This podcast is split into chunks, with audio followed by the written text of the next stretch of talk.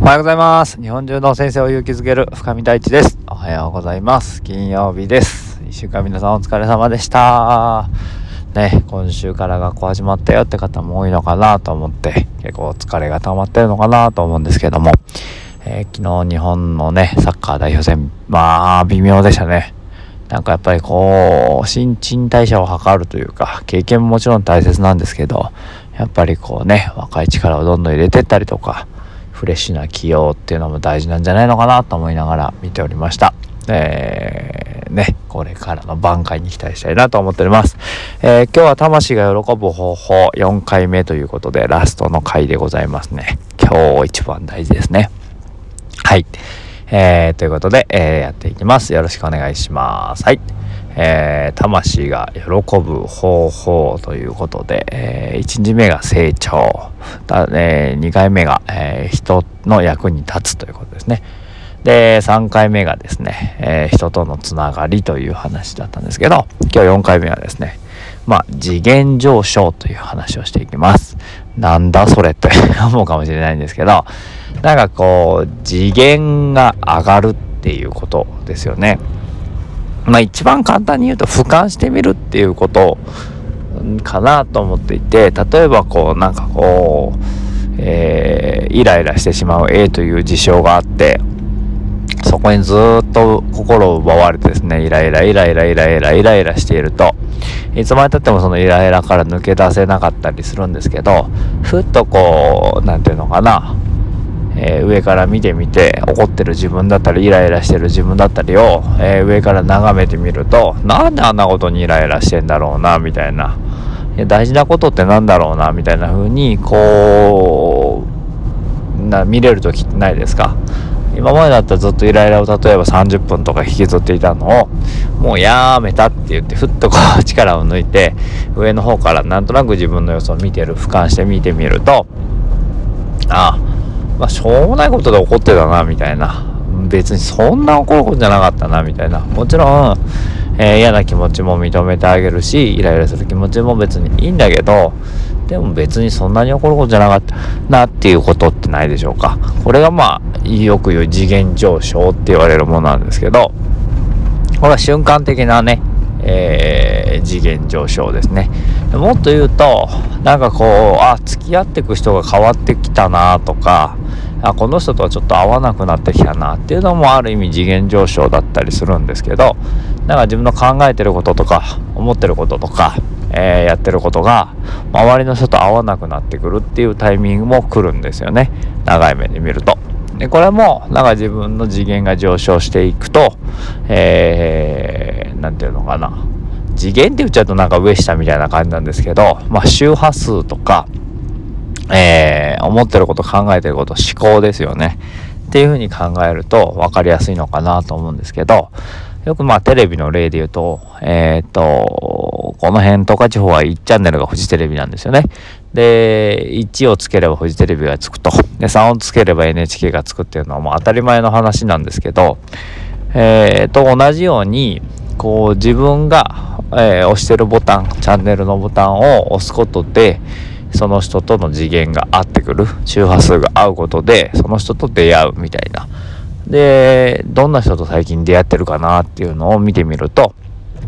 自分のその周波数だったりとか、えー、感じてること思ってることっていうのが分かってくるのでこれもなんか魂が喜ぶ方法の一つですよね。だから最近自分どんな人とこう何て言うのかな。一緒にいて心地いいなと思えるとかいいなって思えるっていうのはどこかなっていうのを考えてみるんですよね。なんか例えばですけどなんか高校生の頃とかだとガストに行くのが一番こう気持ちいいなんかうおーみたいな。ガストのポテトさえあれば俺はもう一生生きていけるぐらいの風に思ったんですけど今どうですか？ガストに行って。も別に美味しいですよガストのポテトね。別に嫌いじゃないんですけどでも、もっとこう、心地の良い場所だったりとか、ああ、ここいいなと思える場所があったりするわけじゃないですか。なんかそういうこと？伝わりますかね？っていうのも、なんか結構次元の上昇っていう風に捉えていいんじゃないのかなって、自分が心地よいなと思える瞬間だったりとか、えー、この人といると気持ちいいなと思える人だったりとか、っていうのが、えー、変わっていくと魂がやっぱり喜んでいくんじゃないのかなと思っています。うん、で、えー、この短期的に瞬間的に見るとメタモーメントっていうんですけどパッと気づいた今この状態にいるやばい抜け出そうって言って抜け出せることもすごく大事ですし長期的に見て、えー、なんかこう例えば本をねこう今まで読めなかったような本を読んでいってでちょっと今までとは違う考え方で人と接することができたりとか新しい問題に対応することができたりとかするとあこれもまたなんかちょっとこうね、えー、次元上昇してるなみたいな風に感じる瞬間もあるのかなって。これってでも意識してないとなんかわからないもので次元が上がってる上がってないみたいなことは言われないとわからないことがほとんどなんですよね。だからなんかこの次元上昇するみたいな感覚を自分の中で掴んでいくとすごく、えー、魂が喜んでいくようになりますよというお話でございました。はい。なんか一番こう結構抽象的なお話だったので伝わりにくいのかなと思いながらでもここが一番大事だなと思うので、えー、伝えさせていただきました。今日聞いてくださった方はラッキーですねという感じでございますけれども。はい。ということでえー、4つの方法ね、成長、人の役に立つ、人とつながる、次元上昇するの4つを、えー、普段から心がけていくことで、いろんなことが変わっていくんじゃないのかな。いろんな物事の見え方が変わっていくんじゃいいきますよというお話でございました。はい。なんかこうね、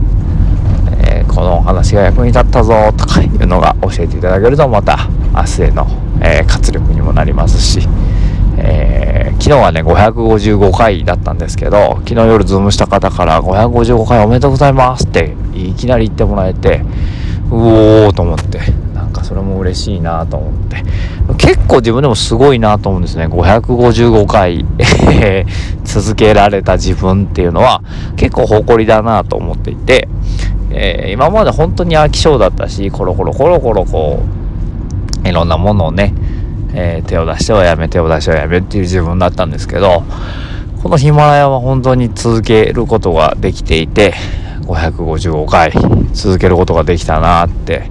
いうのはなんか一つの誇りだなって。そしてね次は600回かなとか1000回かなとか、えー、次の目標。まああんまり別に先は見てないですけどね。日々日々こう一歩一歩ね平日は続けるってことを決めてやっていくだけかなとは思ってるんですけどでもね1週間で5回なので単純になんだえー、111週続けたってことですよね。111週ってなんだえー、2年とちょっとかは毎日やってるってことになるのではい頑張ってるな俺って感じでございますけどはい、えー、だからといってなんだということですけれどもえー、聞いてくださってる皆さんのおかげで続けられてるなと思っております。ありがとうございます。ということで、今週も本当にお疲れ様でした。あと一日、えー、ぼちぼちやっていきましょう。See you next time. バイバイ。